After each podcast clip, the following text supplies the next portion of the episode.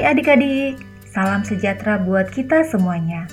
Adik-adik, kita mau mendengarkan firman Tuhan, tapi sebelumnya mari kita berdoa meminta pertolongan Tuhan agar kita bisa memahami firman-Nya. Bapa yang baik, kami bersyukur Engkau selalu ada bagi kami dan selalu memberkati kami. Terpujilah Engkau Tuhan. Tuhan Yesus, saat ini kami mau mendengarkan firman Tuhan, mampukan kami ya Tuhan, agar mengerti firman-Mu dan kami percaya akan kebenaran firman-Mu. Dan kami pun dimampukan untuk menjadi pelaku firman Tuhan. Di dalam nama Tuhan Yesus, kami berdoa. Amin. Adik-adik, pembacaan Alkitab terambil dari 2 Samuel 9 ayat 1 sampai 13. Adik-adik buka Alkitabnya ya. 2 Samuel 9 ayat 1 sampai 13. Kalau sudah, sama-sama kita baca ya adik-adik. Beginilah firman Tuhan. Berkatalah Daud, masih adakah orang yang tinggal dari keluarga Saul?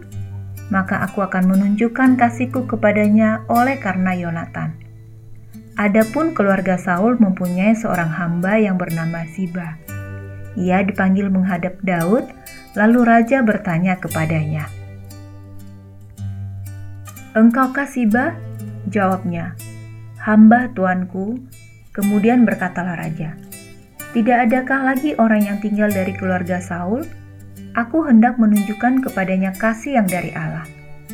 Lalu berkatalah Siba kepada raja, "Masih ada seorang anak laki-laki Yonatan yang cacat kakinya." Tanya raja kepadanya, di manakah ia? Jawab Siba kepada raja. Dia ada di rumah Makhir bin Amiel di Lodebar. Sesudah itu, Raja Daud menyuruh mengambil dia dari rumah Makhir bin Amiel dari Lodebar. Dan Mephiboset bin Yonatan bin Saul masuk menghadap Daud. Ia sujud dan menyembah. Kata Daud, Mephiboset, jawabnya, Inilah hamba tuanku, Kemudian berkatalah Daud kepadanya, "Jangan takut, sebab aku pasti akan menunjukkan kasihku kepadamu oleh karena Yonatan ayahmu. Aku akan mengembalikan kepadamu segala ladang Saul nenekmu, dan engkau akan tetap makan sehidangan dengan aku." Lalu sujudlah Mephiboset dan berkata, Apakah hambamu ini sehingga engkau menghiraukan anjing mati seperti aku? Lalu raja memanggil Siba hamba Saul itu dan berkata kepadanya, Segala sesuatu yang adalah milik Saul dan milik seluruh keluarganya, kuberikan kepada cucu tuanmu itu. Engkau harus mengerjakan tanah baginya, engkau, anak-anakmu, dan hamba-hambamu, dan harus membawa masuk tuayannya, supaya cucu tuanmu itu ada makanannya. Mephiboset, cucu tuanmu itu, akan tetap makan sehidangan dengan aku. Siba mempunyai 15 orang anak laki-laki dan 20 orang hamba. Berkatalah Siba kepada raja, Hambamu ini akan melakukan tepat seperti yang diperintahkan tuanku raja kepadanya. Dan Mephiboset makan sidangan dengan Daud sebagai salah seorang anak raja. Mephiboset mempunyai seorang anak laki-laki yang kecil yang bernama Mika. Semua orang yang diam di rumah Siba adalah hamba-hamba Mephiboset Demikianlah Mephiboset diam di Yerusalem sebab ia tetap makan sedangan dengan raja. Adapun kedua kakinya timpang. Demikianlah pembacaan firman Tuhan. Adik-adik, judul renungan kita adalah kemuliaan penggenapan janji. Adik-adik masih ingat Daud dan Yonatan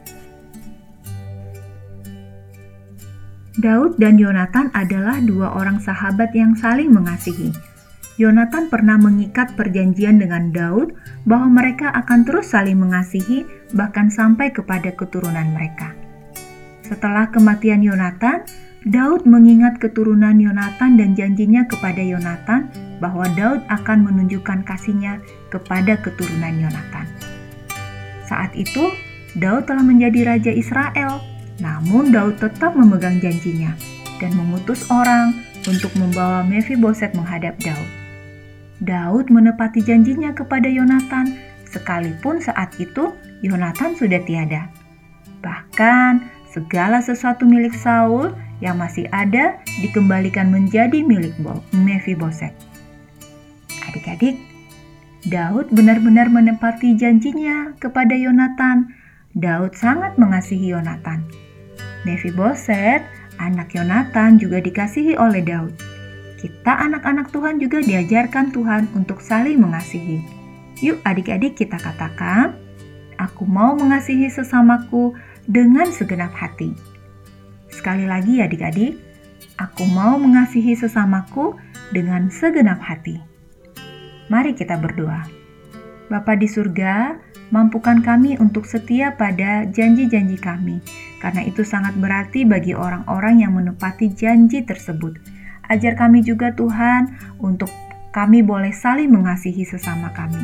Di dalam nama Tuhan Yesus kami berdoa. Amin. Demikian renungan hari ini. Tuhan Yesus memberkati.